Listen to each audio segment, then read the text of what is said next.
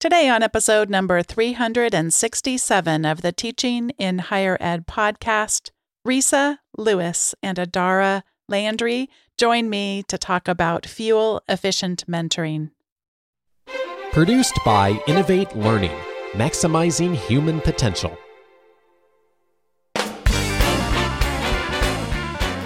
Welcome to this episode of Teaching in Higher Ed. I'm Bonni Stachowiak, and this is the space where we explore the art and science of being more effective at facilitating learning. We also share ways to improve our productivity approaches so we can have more peace in our lives and be even more present for our students.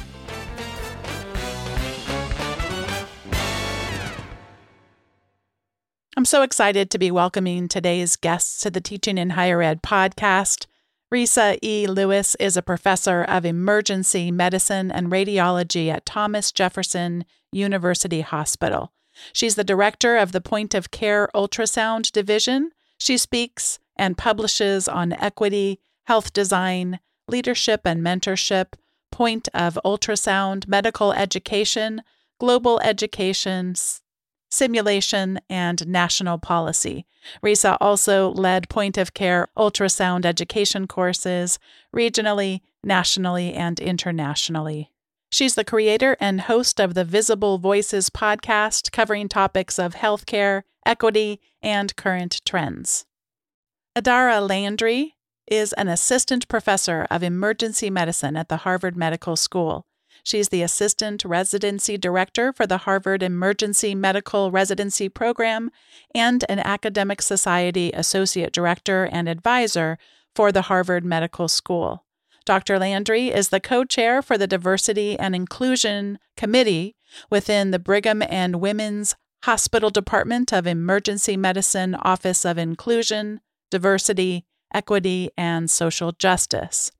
She's the co director of a national mentoring program, Diversity Mentoring Initiative, hosted by national organizations, Emergency Medicine Residents Association, EMRA, and Academic College of Emergency Physicians.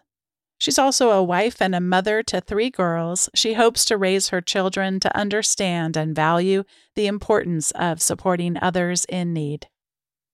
Adaira and Resa, welcome to Teaching in Higher Ed. Thanks for having us. Great to be here. Just yesterday, my husband, who also has a podcast, he just got a question from someone in a leadership academy that he runs, which it was today's exact episode. And I was so excited to be able to talk to you today about fuel efficient mentoring because all of us are really having such a hard time with fitting in the things that are important to us, like mentoring. But let's start out just with why is mentoring important? Why has it been important to you? And let's start with Resa. So, I guess I'll share a story. And this is an perhaps underappreciated type of mentoring, and that's peer mentoring. Some of my first mentors are from high school and from college, and these are friends that did not pursue medicine or healthcare. One in particular was a comparative literature major and studied economics. And it's one of those friendships where we may not speak often. And when we do, it's immediate comfort catch up. And I will often bring to him challenges I'm having with my position, uh, people management, leadership, how to handle uh, difficult conversations. And he has provided some of the most insightful global recommendations that are global and specific to me and my situation because he knows me. And I, will just say that I think when people think of mentorship in this day and age, there's so much that's written about it. It seems very structured and formalized, but it's happening all the time. We just may not recognize it as such. Absolutely. And Adaira, how about for you? You know, so when I was in medical school, I felt like I was struggling a lot to find direction and to find guidance on the next steps and to find people to help me through both of those. And when I went into residency, I had my first mentor relationship, a formalized mentorship relationship with a another woman of color, a black woman, emergency medicine physician who was in a position where I wanted to be. She was very successful, established, respected, smart, everything. And I remember distinctly one day we went out to lunch. This was very early on in our relationship And she took me out and she was sitting right across from me at the table. And she said, Adair, I think you're going to be chief resident. And that was a very respected position at the time. And, and I just felt so seen. And it was a really unusual feeling to hear someone who was in a position where I wanted to be tell me that I can achieve the same thing that they had. And it was a first for me. And I and I really feel like that moment I had where I felt like someone looked at me and and saw potential and room for growth and achievement. I, I really want to give that to other people. It was it was this sort of feeling that I, you know, I think everyone deserves to have. I hope you've had it, Bonni and Resa and and the listeners, because if you haven't, you're really missing out on that moment where you know that there's someone out there who really believes in you. And it was just really great to have. And, and that's really what's motivated me. What you just described has come out so much in the literature, specifically on first generation students, which of course happens to also often be people of color.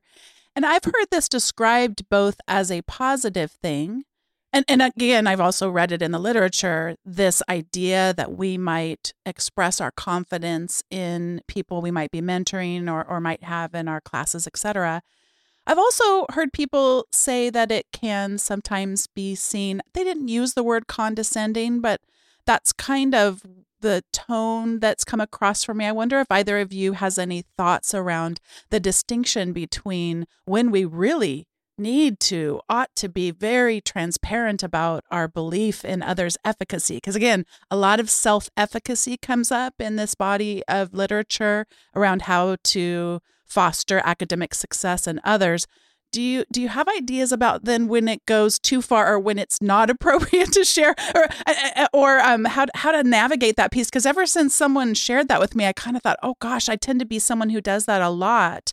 Because I, I do see this importance of expanding others imagination for what they're capable of because you're absolutely right people have done that for me. And I have been in places where I thought I never would have come up with this on my own. It's often out of others encouragement. Any thoughts on sort of helping us to navigate this difficult space between expressing confidence but also not coming across as inappropriate or or, or in, in any way? Well i think if i were to summarize what you just mentioned to me it sort of is themed around this idea of really delivering careful support and and recognizing that just because you are a mentor to someone does not mean you are a cheerleader to someone. And i think what happens often is we want to keep pushing people to what we think is their limit or where we think is our limit. And you know someone like the mentor i mentioned i think she knew where i wanted to go. And so i felt like she was being very thoughtful in what she said to me. But oftentimes i you know i would say in my early days as a mentor I and I'm still pretty junior at it, by the way. I often would give advice or, or give comments to folks that I thought were in my best interest and not necessarily theirs. And that was a learning point for me where, you know, I work in a particular field of medicine and, you know, I work in the emergency room, right? And so if a student comes to me and says they want to be a orthopedic surgeon, so working in the operating room, perhaps in my early days, I might have said, no, I think you should do what, what, what I think is best for you which is you should work in the emergency room. And so that to me is is a, is a black hole we can get into and that can really suck the life out of the relationship because that to them means you're not listening to me you're not thinking about my best interest this relationship is actually about you and and you promoting what you think is the right choice and so you know i would say that part is something that i would be cautious of i, I don't think you can poison a relationship by being supportive of what someone wants if you feel like that is achievable. I think you just have to be cautious about making sure that it's in their best interest. It's something that they want to do to do. Mm. Dovetailing off of what Adaira just shared, I would say that there has to be this sense of trust and psychological safety. And I think if that's been established in the mentor mentee relationship, then I think there can be less concern. However, not no concern. I think, Bonni, your question connotes caring and connotes wanting to be careful and intentional. And I think my summary is words matter. I'll share a story. When I was uh, an attending in New York City in the emergency department, a young resident came in. She was about to start her shift. It was wintertime. It was busy. Patients were sick.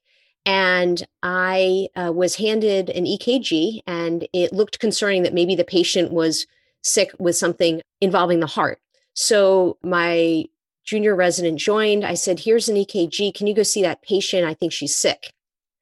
Didn't think anything of it.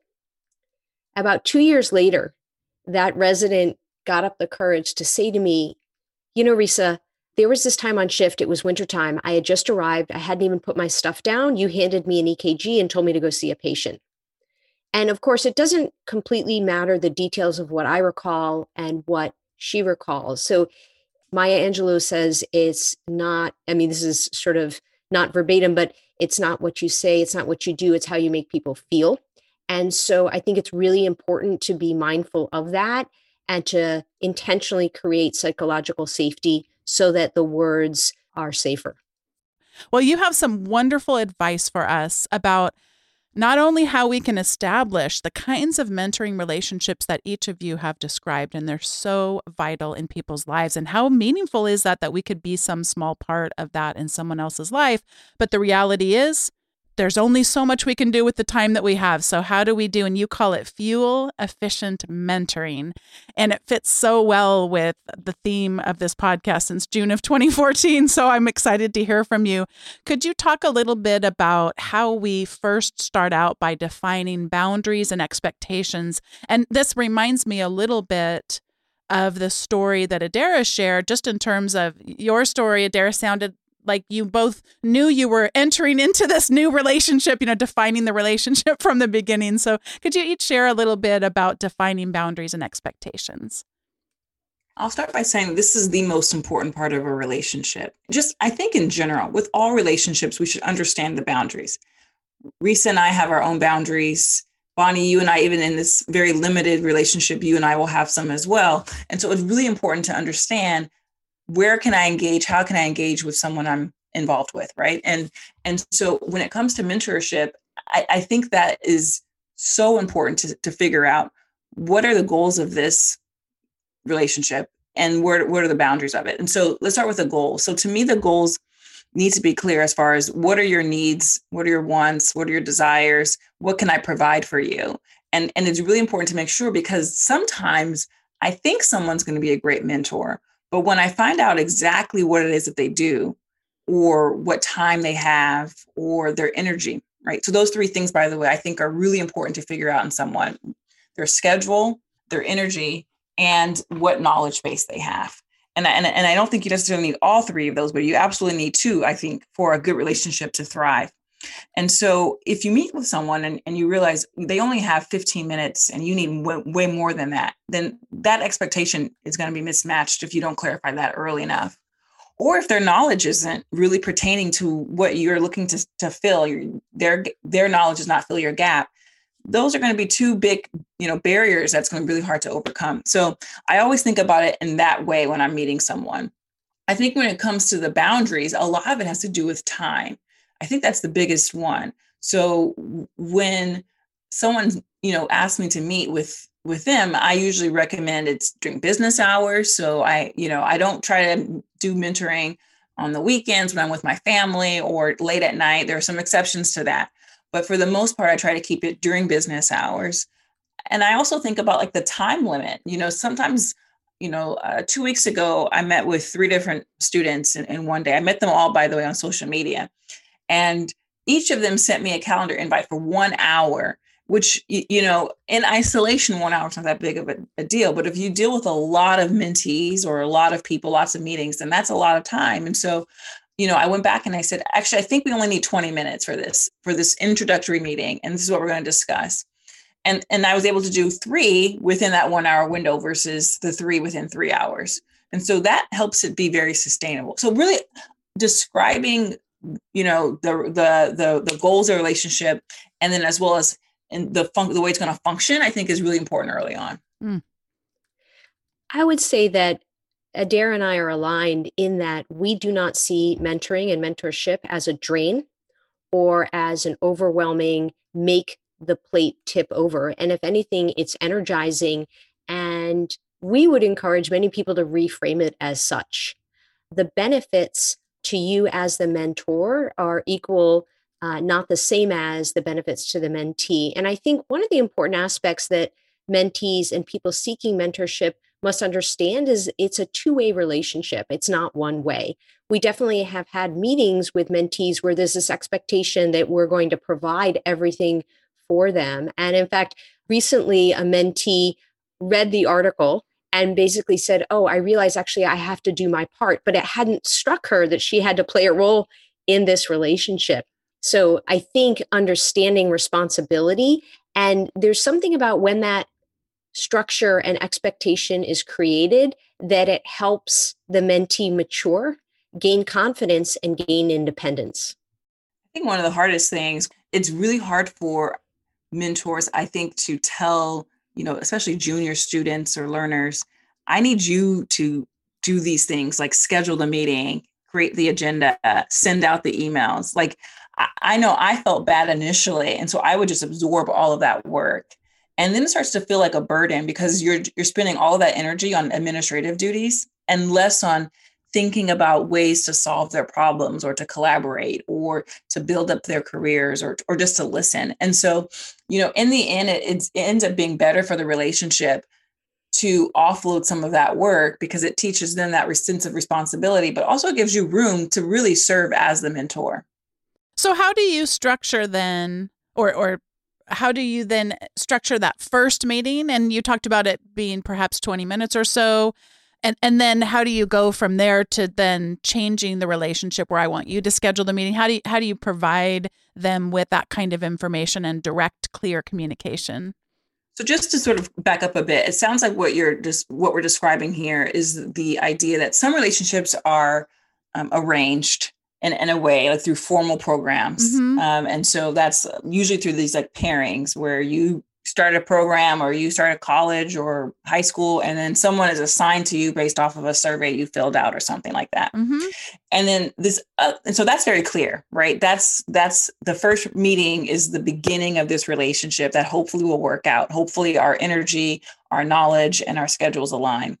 And so that's very clear. You you come into the meeting and perhaps the first meeting is just let's get to know each other and our backgrounds and and we'll keep it light and make sure that we actually feel a connection and this feels right to us. So I don't think you need to invest, you know, a, a, a, full one hour to that. But if you have the time and that makes sense, then feel free to do that. But you know, you can usually get the vibe of someone pretty early on if it's going to work or not.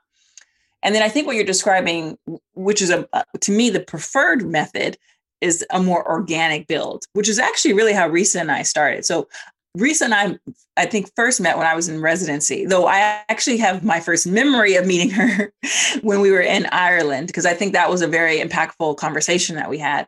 And we didn't really connect for years after that, right? And so it wasn't until the pandemic that we started to really work together and collaborate. And, and I see Resa as a mentor slash friend, depending on which hat we're wearing at the time. and we've never had a formal let's let's chat and see where this is going. I think it's because we both are more experienced with it and we just sort of naturally progress that way. I think for others who feel like this role isn't as defined, it actually is helpful to say, I would love it if you could mentor me on this project. So let's say um, last week I had a meeting with someone, which is a true story. I had a meeting with someone who's an emergency medicine physician in California. And I specifically said in the email, I have a very mini task that I would like to work on. And I'm wondering if you'd be willing to be the mentor of this project for me.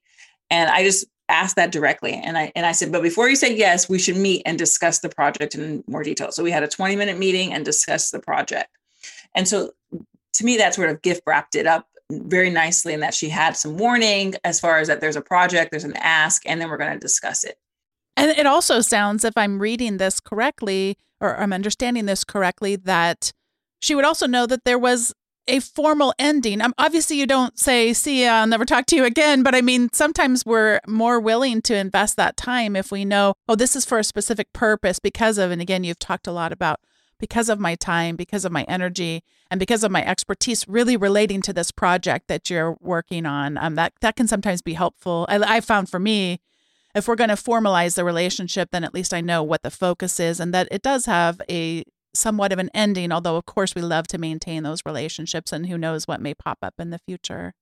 Bonni, I really love what you've been touching upon, and that's that not all relationships work and not all relations go on for the end of time. So I've had mentors or people that I've identified that I want them to be my mentor. And I've tried and I've tried. I've tried to set up phone meetings, I've tried to set up and they're too busy or it everything gets rescheduled. And I sort of take that as a message now. I mean, back in the day it was very difficult and very disappointing and then I sort of realized that, you know, there has to be a comfort and an organic aspect to the connection. And as Adaira pointed out, sometimes that's time. And so it's timing and it's sort of, you may identify someone that you think is going to be good for you because of role, because of background. And, and if it's not happening, then that's okay. There's not a failure. And in fact, taking that potential relationship off the plate opens you up to other people, other individuals that can play that role for you. Mm. Yeah. So there's actually some controversy here. Um, and, and I think the counter argument to this concept of fuel efficient mentoring is that mentorship should be these very long, healthy relationships that are super in depth. And you really get to know this one individual. And this idea of it being efficient or like fast food for mentorship, you know, this this idea I think can really distract people from the, the, the whole point of this is to build a sustainable model so that you can mentor more so yes resa and i i feel like we have that longitudinal relationship where we've been working together now for all, over a year right so but we do it in a way that's still very efficient like our meetings are short we try to make sure that there's an agenda you know so we don't have two hour meetings i don't think we've ever met for that kind of thing i think we had our first one hour meeting ever last week. And so for the most part, we've tried to maintain our own practice of this of this concept with each other. And so just to anyone who's who's thinking that this is about short, quick relationships, yes. I mean, there are some that are very quick because you're working on one particular project, but there is room to expand this onto longitudinal relationships. The whole concept of it is really just making sure you don't burn out.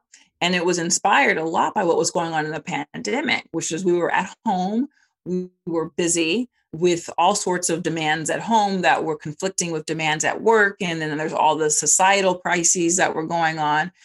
And then there were people, juniors, trainees, students, who were really probably feeling abandoned because they did not have that support that they had previously when we were all within you know the same institutional building and so it was inspired by this idea of like well there's still people we need to connect with but we don't have time. I mean, or we don't have the energy right now. And so um, this this idea was really a solution to that massive problem that was occurring globally. I what you're saying is so important. As somebody who wrote a book about productivity, it's still a word that makes me cringe a little bit, only because to what end? So, to what end are we trying to be efficient? To what end are we trying to be productive? And of course, what does productive even mean? But when we think deeply about those values, the value of being a mentor, the value of being mentored, then I think any uh, any systems or structures that we might put into place can be really healthy because then it does like make it as you say more sustainable. I think that is so important. I took on a formal mentoring relationship with a professor at our institution. We did those pairings that you described. And so this was official and there's that time where hopefully you get to know one another and all of that and she's been very kind and gracious to say that even though that's been she's been now around for i think three years or something like that that she still considers me her mentor. And um, she is asian american. And recently with the increased attention on asian american racism and violence she came to me and wanted some help in terms of navigating her own advocacy for some of her colleagues at our institution and it was it really felt good and it even felt good that we could be clumsy together so i was trying to have it where oh my gosh I do not want this woman to have to do any more work in addition to her normal job on this. So I offered, you know, we can we can edit these videos. They did some some video meetings and things like that. So we can edit it. And she came back and said, No, actually, I would rather that you teach us how to do it because we want to be able to do this for the long run. So I just love that we know each other well enough that we can she's a very direct woman and and my default setting is very direct too, but she can be like, "No, don't help me that way. That's not helpful. Do this instead." And and we just go go go go go and we kind of ebb and flow in our relationship and I really enjoy that. To me that makes them the mentoring feel that much more meaningful when it's not do it because you said you're going to meet once a week. I mean, I think that's a super dangerous thing to put ourselves in versus mm-hmm. the seasons when you really need another person. In my case, because I do know the institution well and could help point her to, you know, different resources as she asked for them. Um, and also just, but having that foundation laid that you can really get to a quick space of here's what I need, here's what I don't need. And I just really, I get fueled by that. Speaking of, I'm, I'm extending your analogy all over the place here, but that really does give me a lot of fuel in my work. It makes it feel meaningful. That speaks to the psychological safety of the relationship. You know, that's just a perfect example. And just to circle back to the story I shared um, when with the resident that was very honest with me about how I had made her feel, we actually weren't in a mentor mentee relationship. It was just an opportunity of feedback that I was glad to receive. And it completely changed the way I approached my residents and also the way I communicated. And, you know, that sort of goes back to the foundations of the mentor mentee relationship, which is the approach and the communication. Yesterday I was on a I'm on a group chat with some colleagues and we have to meet with our panel. We have a cohort of students that we meet with and he met with all 15 of his or however many it was and at the end of it, he said, Oh my gosh, so many meetings. And my response was, Why don't you do group mentoring? So that's one thing we haven't talked about yet. A lot of the stuff that we say to people who are in similar stages of their career is pretty similar. There might be some slight variations based off of individual cir- circumstances, but for the most part, the themes, you know, you get saturation pretty quickly. And so I discovered this idea, not it's not that I discovered it, but I discovered it as a, something that I can use within my own flow and workflow, um, which was group mentoring. And it's been previously described in other venues. I just hadn't seen it in medicine. And it allowed me to bring students who were all in the same stage of training together. And instead of doing, you know, eight students individually, I brought all eight students into that one hour together. And so, few benefits of that. One is that they get to learn from each other. I think that's actually the most powerful um, opportunity that's that's given is that they can see that oh my god my fears my stress my stressors it's all normalized because i know other people are having the same thing. So now i feel i feel seen and from that perspective.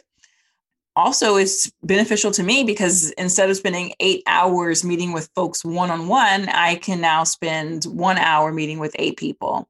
And so that again speaks back to the idea of it, it broadening my reach and and really helping me being able to do it more often and for longer.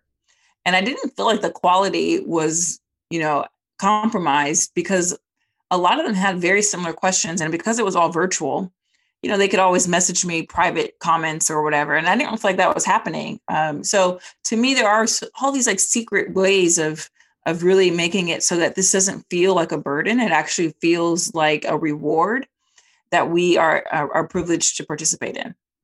Would you talk a little bit more about the expectations as far as putting more of the burden in appropriate ways back on the person being mentored? What do they need to do to prepare and how do you share that with them? How do, how do you set those expectations and, and both that, that, that they'll even know how to set an agenda for you, send you a calendar invite? Do you have guidance that you give them along the way? You know, meetings definitely need a purpose. And sometimes the purpose is I just need someone to listen and we don't have to problem solve today. I just i, I need to talk to you about something and and and so that, that helps I, I think is to set the purpose because then i know ahead of time does this need to be in person or mm-hmm. is virtual okay via zoom or can i just have a phone call? So i think i always want people to tell me why they want to meet and then i can go from there in regards to scheduling out like how far out can this be? Like all sorts of things in, in regards to time can be decided and then from there the venue too you know like if, if it's a quick meeting i can do that while i'm at the pre-pandemic like at the gym. I could be on the gym at the gym listening to them talk and i can help them solve that right? But if it's a very personal topic i would never want to do that. So that's why i need to know what we're talking about ahead of time. Other small things are you know for me and i learned this from one of my early mentors is that if the meeting is not on my calendar, it does not exist. And I and I abide by that rule. And so if someone hasn't sent me a calendar invite, I, I don't feel obligated. I don't feel obligated to, to attend anything if if it wasn't on my calendar.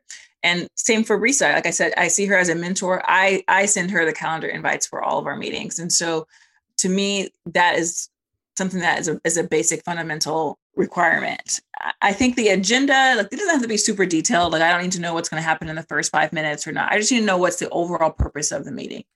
I do like summary check-ins or some sort of wrap up. So like what are the next steps when we're meeting next? And I like the student to drive that or you know, the mentee to drive that as well. What I would add is that clear is kind, and I didn't come up with that phrase, but clear is kind. And I think the more specific and the more concrete, the better. If someone emails and says, Can we meet sometime next week? Perhaps in the past that would have been okay, but now I, I push for more specifics and more details in terms of, you know, is it emergent, urgent, or non-urgent? You know, uh, to Adaira's point, is it personal, is it professional? And also, I myself, when I reach out requesting meetings, I now offer specific days and times as opposed to how's your calendar? Because that's putting work on the other person. Whereas I say, how are, and I give three options, for example. And I, that's been really well received. And, you know, a whole nother topic on which uh, we can tie this in is email efficiency and the timing of emails and how we write emails and the specifics of the content of emails. But it has benefited the mentor mentee relationship really well. Boy, that times and days can be so important. And of course, we can do that. And uh, my suggestion is that people, so if you're going to offer those three times, take a quick second, enter those three times into your schedule. Because, like you said, if it does, it's not in the calendar, it doesn't exist. And if you did send those times out, then block those times off. I always use the abbreviation T E N T as in tentative. And so that's my code language to myself that says these are one of three times, you know, that I offered this particular time. And then, of course, a lot of technology tools let us suss this information out in the moment. So if you have some kind of a scheduling tool for office hours or appointments like this, then you can have right there on the form what is the purpose of this meeting? And I'll generally try to say something in the language, I phrase it like, so that I can best prepare for this meeting. Because sometimes that, you know, people if they're not used to this, this is an entirely new set of social norms that people, I, I recognize my cultural identity within how I experience time. And so not everybody experiences time that way. this might seem mm-hmm. it might I might seem like an attack. What do you mean? Why do I have to tell you what I want to meet with you? And so I'll explain so I could be best prepared. So I put it back on me to help them understand. You know, this is ultimately about serving you well. And to serve you well, I need to do that and and recognize what it is we're going to talk about and how important. Boy, that has really been a time saver for me, both literally in terms of the minutes taken, but also in terms of being psychologically prepared to have a meeting. And, and like you said, is this the kind of meeting I could have while going for a walk? Or is this the kind of meeting that I really would need to be in person and, and really be fully present for in every sense of the word? Mm, yes. And that little comment you made is actually a, a big comment, which was, What do I need to be prepared for this meeting? So sending out documents ahead of time that need to be read is another way of just coming off across coming across as polished. I think that's just more of a a skill set for just life in the professional world in general. Like how do I make this clean and tidy? And so, you know, sending things ahead of time and and having the agenda and and and, and being on time, like all those things are just really great professional skill sets. And I will say, as a mentor, it is very important for us to coach people on how to become mentees as well. So if you feel like there's a lot of potential with your mentee, they just are unorganized. Like that's a perfect opportunity to turn from being a mentor, which is not necessarily about giving these very direct, actionable solutions to problems. You can turn into a coach and say, you know, I really want to work with you, but you have to do these four things. Like, like you're not doing it. And so I mm-hmm. need you to do that and it makes it uncomfortable but in the mean you know in, in the big scheme of all this you're really helping them out by giving them these professional skills and, and um, you know that insight one thing that i found really helpful for me too you talked about the time the energy and the knowledge i'm thinking that i even in my own mind add in passion and one thing that might surprise you is that I don't really have a passion for talking to people about how to start a podcast. I find that not because usually what they want to talk about is all the technology. And so I've got a page on my website if you want to start a podcast, and I, and I link them out to someone who really does have a passion for that, who really does have the expertise in that, so that the time I'm spending, I'm not the right person to talk to you about how to start a podcast probably ever, but specifically because most people want what software do you use, what technology, and I'm just not interested in it. And I'm not really the expert as it relates to most people's needs at the phase when they're considering starting one. So I always think it's great if we can think about that passion element and what do we really feel passionate about mentoring and feel free. My gosh, the world is your oyster when it comes to having plenty of people to send others to if that just isn't your thing and and that that I think can also help them be more resourceful too on how to get the most out of when you do get people's precious time. You know, how do you really maximize it? And I think that's a helpful modeling that we can do for them. Do either of you do things like that where you try to send them in another direction if this is just not a good fit either for your time, energy, knowledge and or passion? I'll say that I do think it's the responsibility of the mentor to maintain boundaries and to not make the relationship about oneself. So that is the responsibility of the mentor is to recognize if it's not the right fit, for example, because of subject matter expertise. Someone may come to you excitedly wanting you to mentor them, and you realize, you know what, I'm not going to be best equipped.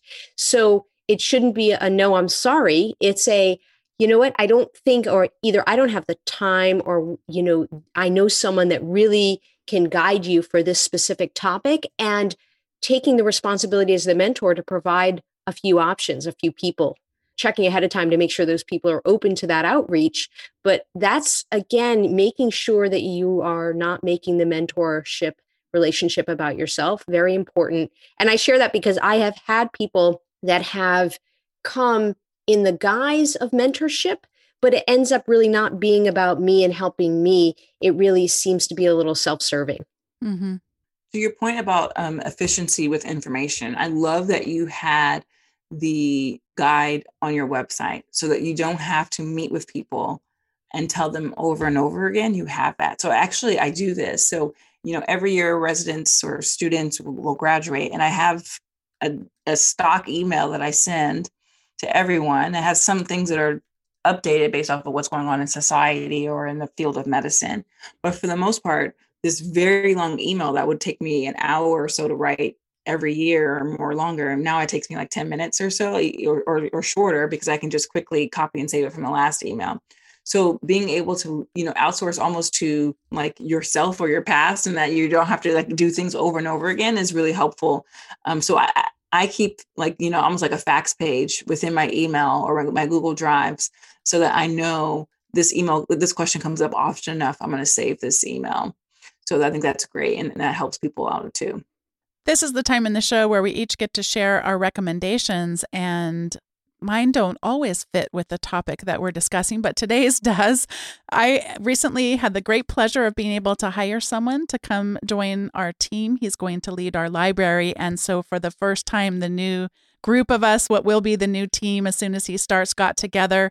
And my husband Dave sent me his favorite list of questions to get to know someone. These things are sometimes called icebreakers, but neither one of us really likes that word, but that's essentially what it is.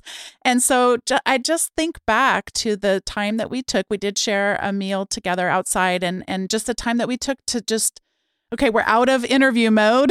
this is this is now going to be us and we're so excited about it. Just the time that we took to get to know each other was so helpful. And even something as simple as people talking about their first job, that's kind of an interesting question, but how does your first job reflect on who you are today. And it sort of cracked me up because my first job was at an ice cream shop called Baskin Robbins. And I used to try to always have people's orders memorized when they would come in and or I'll take a whole family's order. And so I, I laugh because my little achievement oriented self would show up back in my 14 and a half year old self when I started working there. So uh, we learned a lot about each other in a very short period of time and really laid that foundation. And I'm just super excited about the ways in which our relationships were strengthened. So I've got a list of questions to get to know someone that I'll be putting in the show notes. And I encourage people to use it, whether you feel like you know people and you've known them for years, or whether you're just starting out, it's a great set of questions to pick through and use as appropriate. But just taking that time it's like fertilizer. It'll pay off big time. So, questions to get to know someone. Resa, what about you? What do you have to recommend for us today? So, I have one activity, one podcast, and one book. The activity is walking. And Adaira knows this. I like walking. I like taking walks. I think uh, walking is not completely appreciated, perhaps in our culture. And I'm a big fan of reading biographies. And some of some of the great thinkers, the great doers walked regularly, got out into nature and walked. It allows you to uh, get some exercise, get out into nature and synth- synthesize thoughts and clarify. And I find certainly walking does that. Moreover, you know, the walking meeting is one of these funny things. You know, we've read about it in Harvard Business Review and other sort of efficiency meetings. And yet everybody knows about it, but no one does it. So I often will say, oh, let's do a walking meeting. And people think it's really funny that I actually, quote, do it, but I do. And they'll say to me, do we get to do a Resa walking meeting? I'm like, yeah, let's do a Resa walking meeting. it's fun, but it works. And I actually find the dynamic of the conversation changes because we're up and moving together. And so the activity is walking. The podcast I'm going to recommend is called Here's Something Good. And Adaira and I have had the opportunity to participate in this podcast.